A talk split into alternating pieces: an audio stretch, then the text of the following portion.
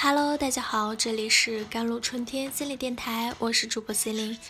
今天跟大家分享的文章叫做《一个真正自我的人不靠优越感来武装自己》。谢娜又被骂了，还上了热搜。二零一九跨年晚会，她主持串场期间频繁的抢话，比如女排成员上台后，自我介绍还没结束，谢娜突然越过何炅。要和女排队员比身高，郎平刚讲了两句话，谢娜又插嘴说，小时候是因为郎平才练的排球。何炅赶紧打断，请下一位队员介绍自己。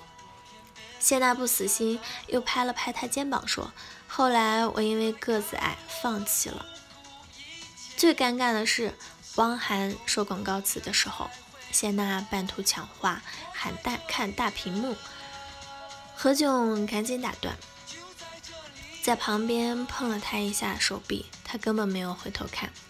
何炅只好拉了他一下，他才停下来。此时，一向公认主持够专业、情商很高的汪涵都忍不住黑脸。要不是何炅次次兜住，简直就是一场灾难。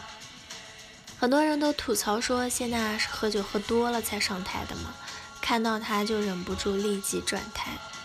第二天，谢娜发微博回应说：“何老师是大神，自己只是来凑人数的自嗨辅助。”但网友们完全不买账。三十八岁入行十六年了，难道还把自己当做刚出来出道凑人数的新人吗？无论外界对他有多少批评吐槽，他经常抢话，说话没水准。把节目做成大型翻车现场的老毛病，从来就没有改善过。为什么？因为他身上有一个致命的弱点，太过自以为我中心了。其实这一点在谢娜身上出现早已不是第一次。在妻子的浪漫旅行里，应采儿说自己去了陈小春的演会现场，谢娜立即打断，悠悠地说：“可惜呀。”应采儿问：“可惜什么？”他说：“我去张杰的演唱会做嘉宾上台，不像你只能坐在台下。”应采儿只能一脸尴尬，呵呵一笑。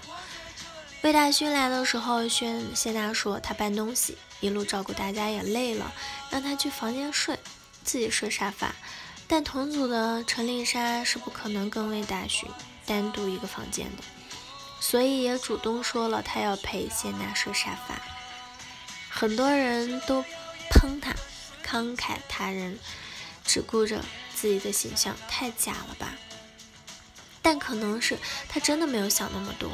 以自我为中心的人，总觉得自己的话说的才是对的，不倾听，不理解，但就是急着要发表自己的意见，也不管别人听了之后会不会不舒服，把情绪和个人感受当做事实，还美其名曰真诚，其实。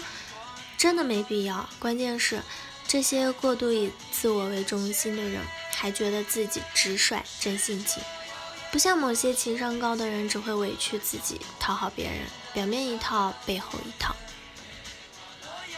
当然，我不是说要委屈自己，往后退，到事事以他人为先，而是把自己当人的同时，也把其他人当人。怎样才能做到真正的自我，而不是过分自我呢？阿德勒提出了一个共同体的概念，而自我接纳就是第一基石，并不像很多人想的那样，认为当下的自己就是完美的，口无遮拦就是直率，自私自利就是真性情，什么都不要改了。当你发觉自己好像有点以自我为中心，或者朋友提醒了你，比如没有耐心倾听别人讲话，开的玩笑有点过分等等。这并不意味着你这个人就有问题。先承认自己存在缺点，才能客观的看待它，知道要怎么改变它。共同体的另一大基础是他者贡献。有人可能会认为他者贡献，这不还是为了他人的评价而舍弃自己，去迁就他人吗？太虚伪了。自己的感受是真的很重要的，但不违法。不伤害他人也同样重要。他者贡献，并不是让人过度的适应社会，委屈自己，舍弃我，去迁就他人，而是说为别人做事情的时候，想的不是我这么做可以为别人创造怎样的价值，更重要的是，应该是在这个过程中为自己的成长和提升起到了什么作用，找到了怎样的养分。人际关系中很多问题都来自于过度以自我为中心，因为太过关注自己了，所以他们不能理解别人；因为害怕自己吃亏，所以他们不愿意换位思考，哪怕只让无关紧要的一小步。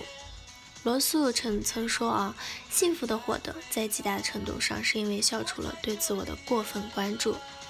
希望我们都能走出错误的自我认知，可以在不委屈自己、不影响别人的前提下做真正的自己。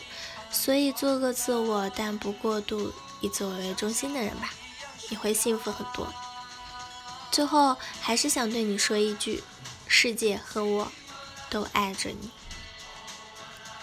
好了，以上就是今天的节目内容了。咨询请加微信公众号 JLCT 幺零零幺，或者添加我的手机微信号幺三八二二七幺八九九五，我是 C e l i n e 我们下期节目再见。